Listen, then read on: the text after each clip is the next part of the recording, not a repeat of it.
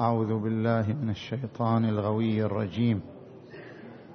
بسم الله الرحمن الرحيم. وقالت اليهود يد الله مغلولة. غلت أيديهم ولعنوا بما قالوا. بل يداه مبسوطتان. صدق الله العلي العظيم. الآية المباركة تتعرض إلى مسألة التفويض. والتفويض له اتجاهان.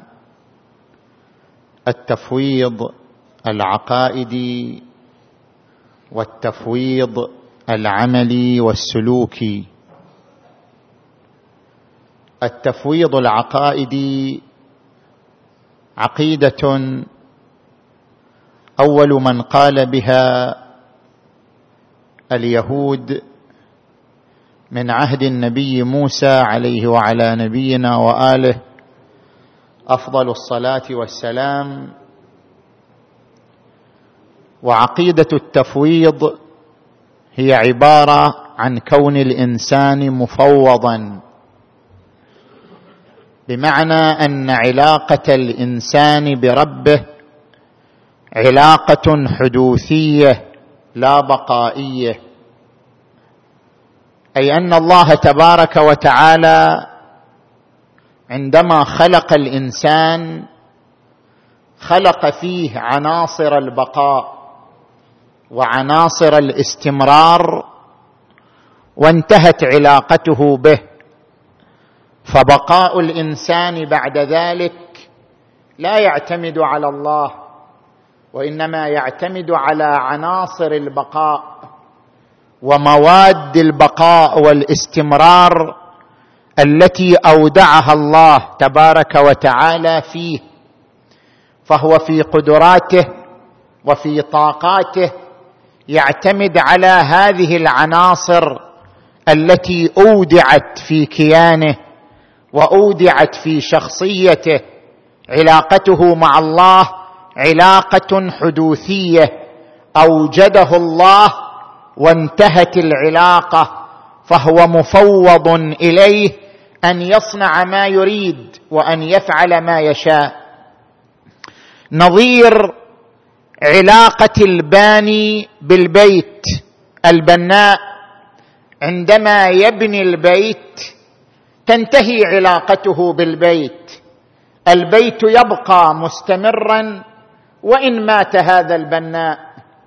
نظير علاقة من صنع السيارة بهذه السيارة فإن هذه السيارة تبقى بمدة معينة وإن توفي وانتهى ذلك الصانع. علاقة الإنسان بربه علاقة حدوثية. كعلاقة البناء بالبيت وهذا ما يسمى بالتفويض أي أن الإنسان فوض إليه أن يصنع بقدراته وبطاقاته ما يشاء من دون تدخل للقدرة الإلهية في مسيرة حياته بعد خلقه. وقالت اليهود يد الله مغلولة يعني خلقنا ورفع يده عنا خلقنا وفوض إلينا حياتنا ومسيرة وجودنا وقالت اليهود يد الله مغلولة غلت أيديهم ولعنوا بما قالوا بل يداه مبسوطتان يد في عالم الخلق ويد في عالم الأمر. ألا له الخلق والأمر تبارك وتعالى يداه مبسوطتان في عالم المادة قدرته نافذة وهذه يد وفي عالم ما وراء المادة قدرته نافذة وهذه يد أخرى بل يداه مبسوطتان. عقيدة التفويض أن الإنسان علاقته بربه علاقة حدوثية. هذه العقيدة هناك تنبيهان يجب الالتفات إليهما. التنبيه الأول أن علاقتنا بالله علاقة ذاتية وليست علاقة عارضة كي تكون علاقة حدوثية لا علاقة بقائية. الفلاسفة يقولون حاجة المعلول للعلة حاجة ذاتية فالمعلول لا ينفصل عن علته ابدا لا حدوثا ولا بقاء. لا يمكن أن يمر آن أو لحظة على المعلول ينفصل فيها عن علته. هذا أمر مستحيل. لماذا؟ المعلول وجود من وجودات العلة وترشح من ترشحات العلة. خل أضرب لك مثال. هذه الشمس جرم ناري حراري تختزن في هذا الجسم طاقة نارية هائلة. هذه الشمس. الشمس تفيض الحرارة. الحرارة التي تصل إلى الأرض معلول. والشمس علة. هذه الحرارة لا يمكن أن تستغني عن الشمس لحظة واحدة وآنا واحدا. ولا يمكن أن تنفصل هذه الحرارة عن الشمس لحظة واحدة. هذا أمر مستحيل. لماذا؟ لأن للشمس وجودين وجود عيني وهو وجود جرم الشمس في موقع معين من الفضاء بمساحة معينة. هذا وجود عيني. وهناك وجود ترشحي وجود الشمس من خلال طاقاتها وجود الشمس من خلال ما يترشح منها من الحرارة من الدفء من الضوء. هذا أيضا وجود آخر للشمس. الحرارة والدفء والضوء هو وجود للشمس وجود ترشحي وجود امتدادي للشمس. بما أن الحرارة لا يمكن أن تكون معلولة للشمس إلا إذا كانت وجودا آخر للشمس. فإذا كانت الحرارة وجودا للشمس فكيف يمكن أن تنفصل عن الشمس؟ كيف يمكن أن تستقل عن الشمس؟ لحظة واحدة أو آنا واحدا وهي وجود لنفس الشمس وجود مترشح عنها. ما دام المعلول وجودا من وجودات العلة فمن المحال أن يستقل الشيء عن وجوده. من المحال أن يستقل وجود الشيء عن نفسه. ما دام المعلول وجودا للعلة فلا يعقل أن ينفصل عنه ابدا. الإنسان وحركات الإنسان. أنا عندي نفس وعندي قوة. قوة الباصرة النفس تبصر من خلال العين وتسمع من خلال الأذن وتتذوق من خلال حاسة الذوق وهكذا وتتحرك من خلال البدن وتتصور الصور من خلال قوة العقل. النفس تستخدم هذه القوة تستخدم هذه القوى كلها في إبراز آثارها وطاقاتها. اذا هذه الحركة التي أنا أتحركها هي معلولة والنفس علة لها. هل يمكن أن تنفصل هذه الحركة عن النفس؟ ابدا. متى ما ماتت النفس ماتت الحركة ولا يمكن أن توجد الحركة أنا واحدا بدون النفس التي تحركها. لا يمكن أن يبصر الإنسان يوما بدون نفسه التي تبصر من خلال العين. اذا البصر السمع الحركة الصور الذهنية كلها معلول والنفس علة لها. وهذا المعلول وجود آخر للنفس. والوجود لا يستقل عن الشيء الموجود.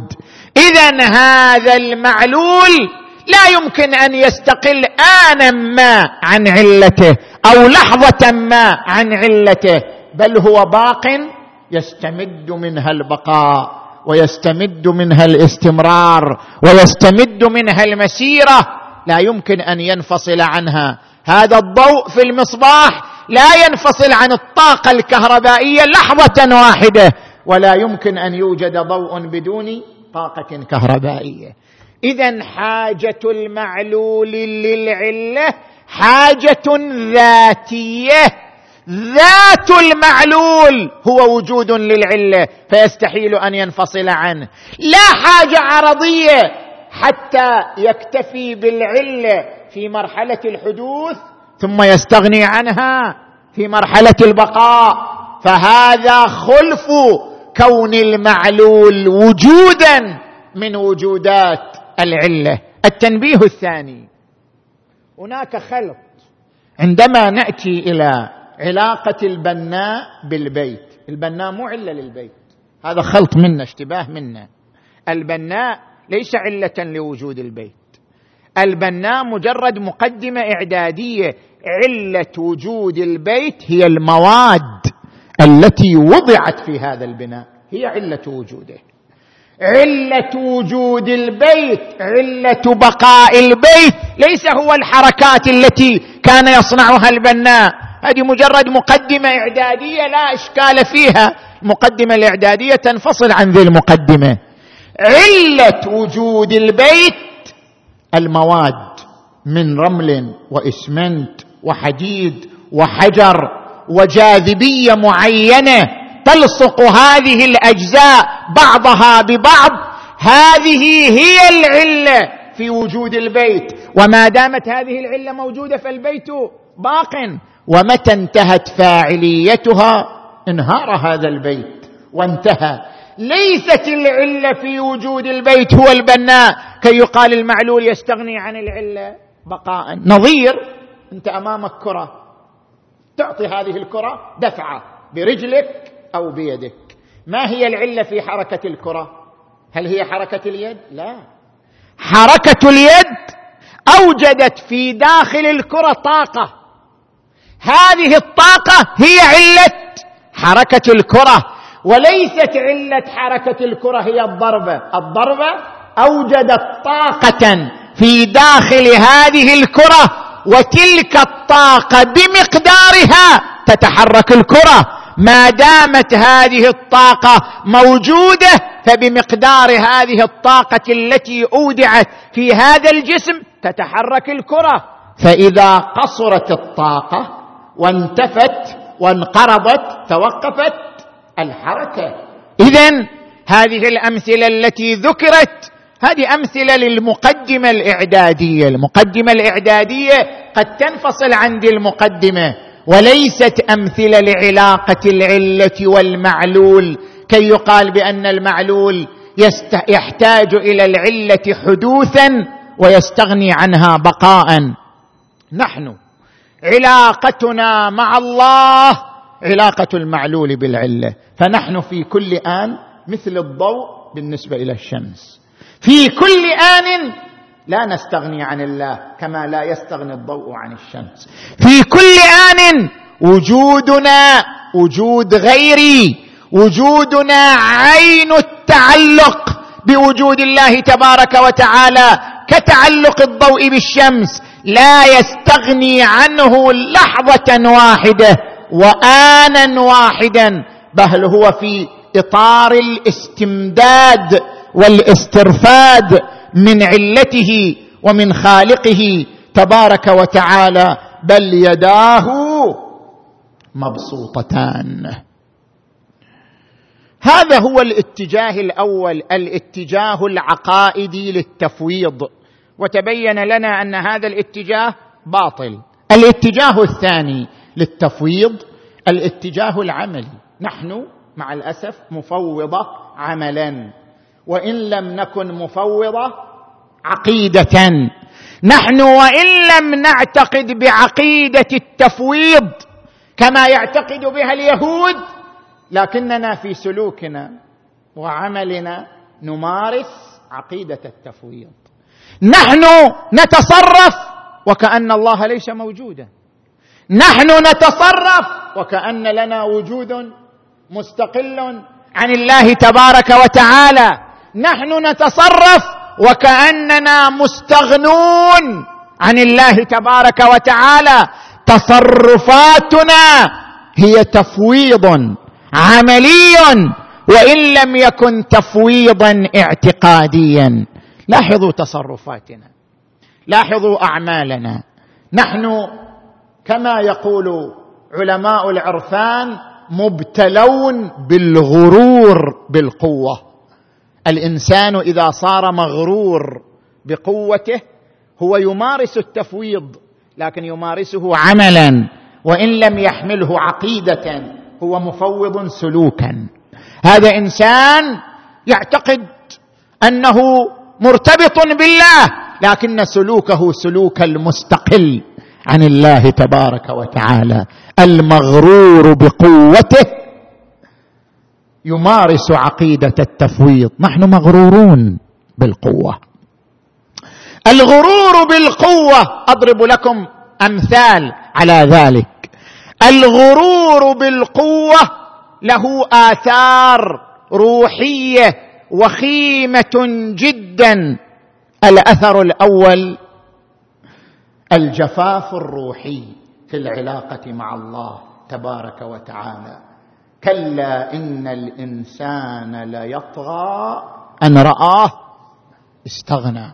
إذا أصابه الغرور بقوته سواء كانت قوة مادية أو قوة عسكرية أو قوة بدنية أو قوة فكرية طغى.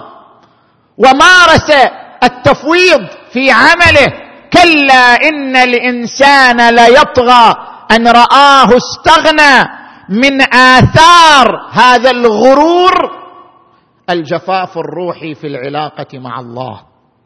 ومن أبرز مظاهر الجفاف الروحي أن الإنسان يرى استقلالية للموازين العلمية عن الموازين الغيبية. مثلا إذا إنسان يصاب بمرض يعتبر شفاءه بأن يذهب إلى الطبيب ويشرب الدواء. هذا هو الشفاء. غير هذا ما يصير. هذا مرضك معلوم. هذا مرض علاجه كذا وتشخيصه كذا. ما لم تعمل بهذا الدواء لن تشفى وإذا عملت به تشفى. هذا التقديس للموازين المادية وتغييب الموازين الغيبية. هذا الاعتقاد باستقلالية الموازين المادية عن الموازين الغيبية تفويض تفويض عملي نحن نمارسه. لا يمكن لنا أن نغفل الأسباب المادية نحن نحتاج إلى شرب الدواء من أجل شفاء المرض. لكن ليس هو السبب المؤثر في الشفاء. وإذا مرضت فهو يشفين. هذا مجرد مقدمة إعدادية. مصدر الشفاء بيد مصدر العطاء كله. ألا وهو الله تبارك وتعالى. الدواء لا يصنع لك شفاء. مثلا أنت إذا تريد أن تزرع شجرة أنت وظيفتك أن تهيئ سمادا وتهيئ ترابا سليما وتهيئ سائر المعدات والمقدمات لهذه الشجرة. لكن هل يمكنك أن تخلق الحياة في الشجرة؟ هل يمكنك أن تعطي الشجرة الحياة؟ لا يمكنك. لا يمكنك إلا الإتيان بالمقدمات فقط. أما الحياة فهي من مصدر الحياة من الحي القيوم تبارك وتعالى. كما لا يمكنك أن تعطي الشجرة حياة لا يمكنك أن تعطي جسمك الشفاء. وإن استخدمت مليون دواء الشفاء حياة والحياة بيد واهب الحياة. تبارك وتعالى. الشفاء حياة وهي بيد واهب الحياة. تبارك وتعالى. لا يمكن لك أن تصنع هذه الحياة وأن تهب هذه الحياة. نحن نقدس الموازين العلمية أكثر من حجمها ومقدارها. نحتاج إليها هذا بلا إشكال. ونحتاج أن نصنعها بدقة لكنها ليست هي السبب السبب الغيبي وراءها. مثلا ما تشاهدون من الآيات الكونية. هناك بعض المقالات تقول لا داعي لأن نصلي صلاة الآيات عند حدوث الخسوف والكسوف. خسوف والكسوف ظاهرة طبيعية أصلا. ما فيها خوف ولا فيها شيء. شكوا بها ليش تصلوا صلاة الآيات؟ هذول فقهانا مشتبهين. قاعدين يقولوا صلوا صلاة الآيات عند الخسوف والكسوف. أصلا الخسوف والكسوف ظاهرة طبيعية. إذا وقعت الأرض في الخط الفاصل بين الشمس وبين القمر حدثت الظاهرة. هذه ظاهرة طبيعية. لماذا نتخوف منها؟ جميع علماء الفلك يقولون ظاهرة الخسوف والكسوف أصلا ظاهرة طبيعية محضة.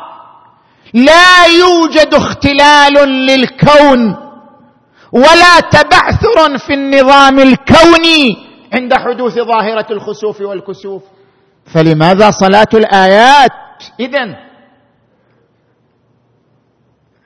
هذا تفويض. هذا تفويض عملي وإن لم يكن تفويضا عقائديا.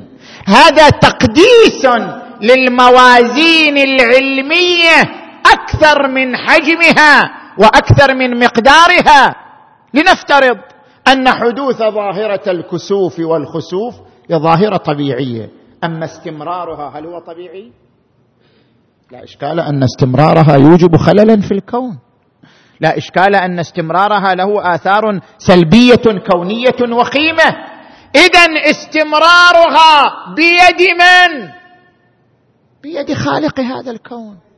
بيد من به الخلق والأمر. نحن نصلي لكي لا تستمر هذه الظاهرة الطبيعية فتحدث اختلالا كونيا.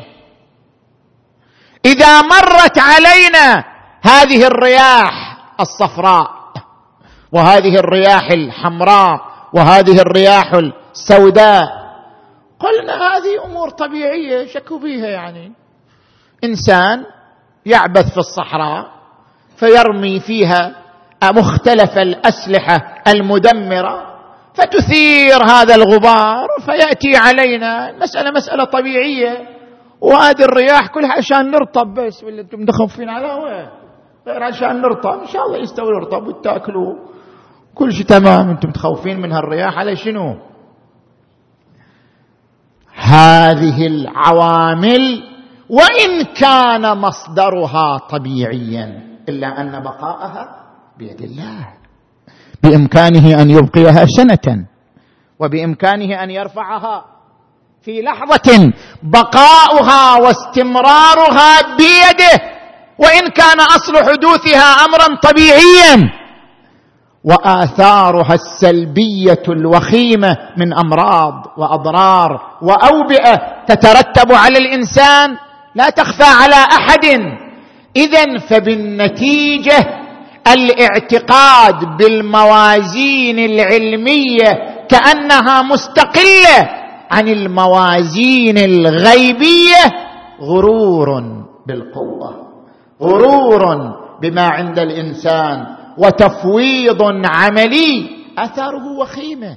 ثم هذه الآيات التي تحدث ربما لا يكون فيها خوف ولكن الله يحدثها تذكيرا للإنسان بربه وتذكيرا للإنسان بقدرة ربه وأن بيده الأمور كلها من أولها إلى آخرها. فالإنسان يصلي صلاة الآيات من أجل أن يظهر ارتباطه بربه واعتقاده بالآية المباركة بل يداه مبسوطتان. هذا الأثر الأول. الأثر الثاني اختلاف الحالات. لاحظوا هذا الأمر يركز عليه علماء العرفان اختلاف الحالات. نحن إذا أصابتنا شدة لجأنا إلى الله. وغمرت مساجدنا بالدعاء والتوسل والتضرع والبكاء. وإذا ارتفعت الشدة رجعنا إلى العلاقة الروتينية الجافة مع الله تبارك وتعالى. كأن الدعاء لا طعم له والصلاة لا طعم لها والقرآن لا طعم له والنافلة لا طعم لها. كأنه لا يربطنا بالله إلا أن يوقع بنا شدة حتى نرتبط به. اختلاف حالتنا ناشئ عن الغرور بالقوة. الغرور بالقوة مبدأ اختلاف الحالات وإذا ركبوا في الفلك دعوا الله مخلصين له الدين. فلما نجاهم إلى البر إذا هم يشركون. هم ما أشركوا ما قالوا مع الله إلها آخر. أشركوا شركا عمليا لا شركا عقائديا. عندما ركبوا في الفلك وشعروا بالضعف عرفوا أن لا مخلص من هذا الضعف. إلا القوة الوحيدة وهي الله تبارك وتعالى. ولذلك الرواية الواردة عن الإمام الصادق عليه السلام قال له أحد أصحابه دلني على الله. أنا أريد شيء يدلني على الله بشكل ملموس بشكل وجداني بشكل واضح. دلني على الله. قال هل ركبت الفلك؟ ركبت السفينة؟ قال نعم. قال هل صادف أن غرقت السفينة؟ قال نعم. قال عندما غرقت السفينة وعرفت أن لا منقذ من الغرق ابدا. ما في أحد ينقذك من الغرق. وأنت في لجة الموج في غمرة الموج. لا منقذ لك من الغرق. هل حدثك قلبك بشيء؟ قال نعم. قال ماذا قال لك قلبك؟ قال قلبي حدثني بأن هناك قوة وراء هذا الموج تستطيع أن ترفعني منه وترميني إلى الساحل إلى الشاطئ. قال تلك القوة هي هي الله تبارك وتعالى. إذا شعر الإنسان بضعفه عرف حجم نفسه وإذا عرف حجم نفسه عرف ربه من عرف نفسه فقد عرف ربه. وإذا ركبوا في الفلك دعوا الله مخلصين له الدين. فلما نجاهم إلى البر قالوا ما له داعي الدعاء الزايد ما له داعي الصلاة الزايدة إحنا بخير الحمد لله. بعد ما له داعي النافلة والصلاة الزايدة والدعاء الزايد الحمد لله. خلنا نمشي على أوضاعنا الطبيعية خلنا نمشي على طرقنا الروتينية المعتادة. ماكو داعي لهذا التهويل كله. وبدأ الإنسان يسترسل وراء هواه. وإذا استرسل الإنسان وراء هواه أشرك بربه. شركا عمليا. أفرأيت من اتخذ إلهه هواه وأضله الله على علم. هذا شرك عملي. فلما نجاهم إلى البر إذا هم يشركون. اذا اختلاف الحاله منشأه الغرور بالقوة. إذا كان غنيا ثريا لا يشعر بالضعف لا يشعر بالفقر لا يشعر بالحاجة ترى دعاءه دعاء باردا ترى صلاته صلاة باردة لا طعم فيها لا روح فيها. إذا انكسر في التجارة وخسر الأسهم وذهبت الملايين ورجع منكسرا رجع يتصدق ورجع يتوسل ورجع يدعو ويتضرع لم يكن للدعاء طعم فأصبح للدعاء طعم. لم يكن للصلاة طعم فأصبح للصلاة طعم. إذا كان صحيح البدن الحمد لله بعافية يروح ويجي ويشتغل ويعمل بصحته وبعافيته يصلي بأي صلاة. وإذا أصابه المرض وحفت به الأزمة المرضية تراه منكسرا متوسلا متضرعا. هذا من موانع استجابة الدعاء. اختلاف الحالة مانع من موانع استجابة الدعاء.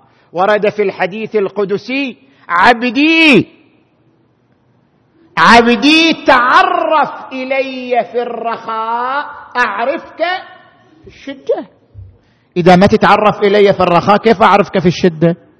هذا اختلاف الحالة يمنع استجابة الدعاء. تعرف إلي في الرخاء أعرفك في الشدة. فإذا كان حاله حال الرخاء حال المعرض الغافل. وإذا جاء حال الشدة رفع يده قالت الملائكة إنا نسمع صوتا غريبا لم نكن نسمعه. وقت الرخاء. اذا بالنتيجة. الغرور بالقوة منشأ لاختلاف الحالة بين الرخاء وبين الشدة. هذا الأثر الثاني. الأثر الثالث الاسترسال والمعبر عنه بطول الأمل. ورد عن النبي محمد. محمد. أخوف ما أخاف على أمتي خصلتان. اتباع الهوى وطول الأمل. منشأ طول الأمل الغرور بالقوة. الإنسان المغرور بصحته يطول أمله. المغرور بقوته يطول أمله. المغرور بثروته يطول أمله. المغرور بالقوة يقوده الغرور بالقوة إلى طول الأمل. الآن ترى الإنسان شاب شاب منا عندما يسمع أن فلانا مات شو يقول هذا الشاب؟ يقول اي مات بس هو كبير مريض. أما أنا احتمال موتي واحد بالمئة اثنين بالمئة. لأنني شنو؟ بعافية بصحة بقوة. وعندما يسمع أن هناك شابا مات. هناك شاب مات فجأة. يقول ما معقول؟ شلون يموت؟ وما بيشي شلون مات؟ كيف حدث؟ هذا كله ينشأ عن الغرور بالقوة. طرح هذه الأسئلة ينشأ عند الإنسان نتيجة الغرور بالقوة. كيف مات؟ ما يصير مات. وما عنده مرض ما عنده سبب. يؤدي إلى الموت. مع أن الإنسان يعلم أدنى سبب للموت أن يصاب الإنسان بكآبة قوية تؤدي إلى ارتفاع ضغط الدم وتؤدي إلى موته مباشرة. مش يعني أسباب الموت مو إلا مرض مو إلا حادث مو إلا أسباب الموت مختلفة وبعضها أسباب مفاجئة لا تستثني احدا. ولا تستثني صغيرا ولا كبيرا. اذا فبالنتيجة الإنسان عندما لا يحتمل أن يموت يقول أن احتمال واحد بالمئة اثنين بالمئة بعدي الدنيا باقية. هذا مبتلى بالغرور بالقوة مبتلى بالغرور بالعافية. يا أيها الإنسان ما غرك؟ بربك الكريم الذي خلقك فسواك فعدلك في أي صورة ما شاء ركبك. ما غرك بهذه العافية والطاقة التي وهبت لك من قبل الله والتي يمكن أن تزول في أي وقت وفي إيه لحظة. إذا طول الأمل من آثار ومن الاثار السلبية المترتبة على الغرور بالقوة اللي عبرنا عنه بأنه تفويض عملي.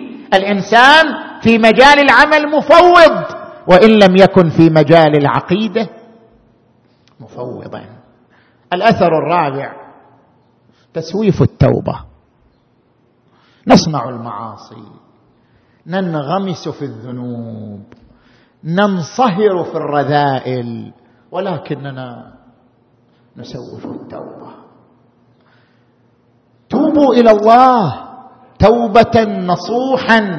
القرآن ينادينا لكننا غافلون عن هذا النداء.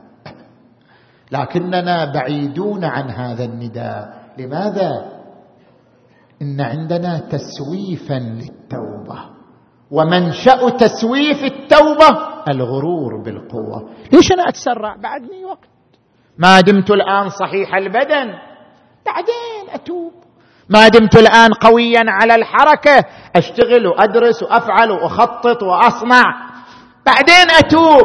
تسويف التوبة منشأه الغرور بالقوة.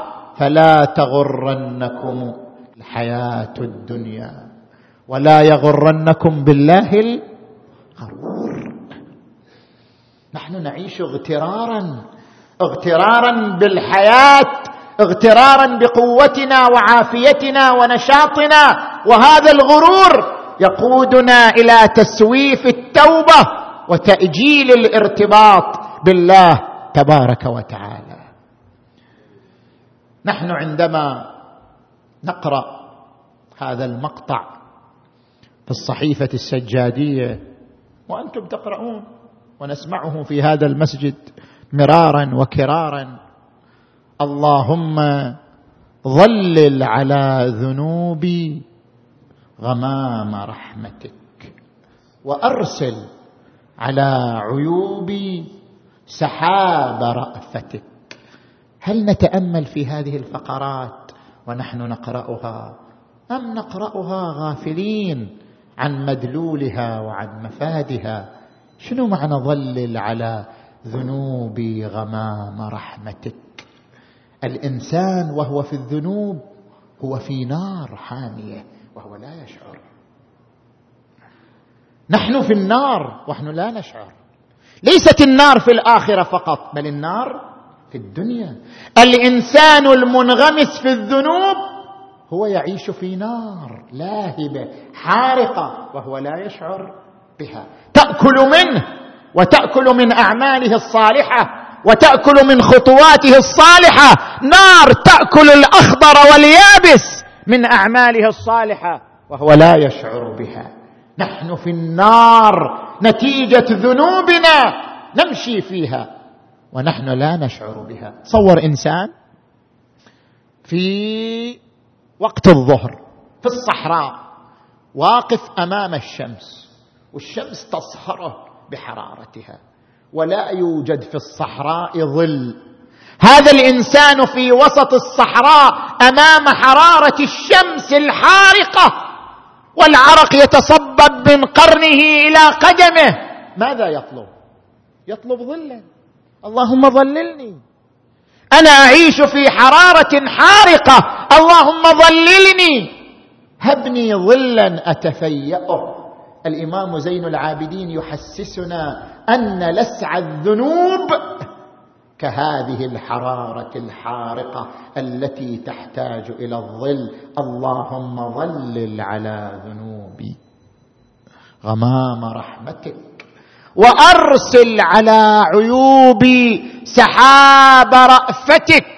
هل يستطيع إنسان أن ينام على الجمر؟ لو وضعوا لك بساط من الجمر وقالوا نم على هذا البساط. تستطيع أن تنام لحظة على الجمر؟ هل تستطيع أن تنام ثانية على بساط من الجمر؟ هذه هي الذنوب. نحن ننام. ونحن منغمسون في الذنوب. ونحن في الواقع ننام على بساط من الجمر. ننام على مهاد من الجمر الملتهب. إذا نام الإنسان على الجمر الملتهب وبدأ الجمر يلسع بدنه ويلسع جلده ماذا يحتاج؟ يحتاج إلى سحابة تطفئ هذا الجمر. وتخلصه وأرسل على عيوبي سحاب رأفتك. اذا الإنسان يحتاج إلى التوبة في كل لحظة لأنه يحتاج إلى سحابه. تطفئ جمر الذنوب والسحابة هي التوبة. الإنسان يحتاج إلى أن يخفف على نفسه من هذا الحريق اللاهب حريق المعاصي. والتخفيف بتلك الغمامة التي تمر على الإنسان فتظلله وتلك الغمامة هي التوبة. اذا فنحن نحتاج إلى التوبة. وتسويف التوبة بقاء على الجمر. وتسويف التوبة غرور بالقوة. وتسويف التوبة تفويض عملي سلوكي. وإن كنا لا نرى التفويض عقيدة فنحن نمارسه عملا. اللهم نبهنا من نومة الغافلين. اللهم نبهنا من نومة الغافلين. اللهم نبهنا من نومة الغافلين. اللهم جنبنا معاصيك. ووفقنا لمراضيك. يا رب العالمين. اللهم بالزهراء وأبيها وبعدها وبنيها والسر المستودع فيها اللهم تقبل أعمالنا واغفر ذنوبنا واستر عيوبنا وكفر عنا سيئاتنا وتوفنا مع الأبرار اللهم اكشف هذه الغمة عن هذه الأمة اللهم انصر إخواننا المؤمنين في كل مكان. اللهم صل على محمد وآل محمد. اللهم كن لوليك الحجة بن الحسن. صلواتك عليه وعلى آبائه في هذه الساعة وفي كل ساعة. وليا وحافظا وقائدا وناصرا ودليلا وعينا حتى تسكنه أرضك طوعا وتمتعه فيها طويلا. وارحم أمواتنا وأموات المؤمنين والمؤمنات وإلى أرواح أموات الجميع. بلغ ثواب الفاتحة. تسبقها الصلوات.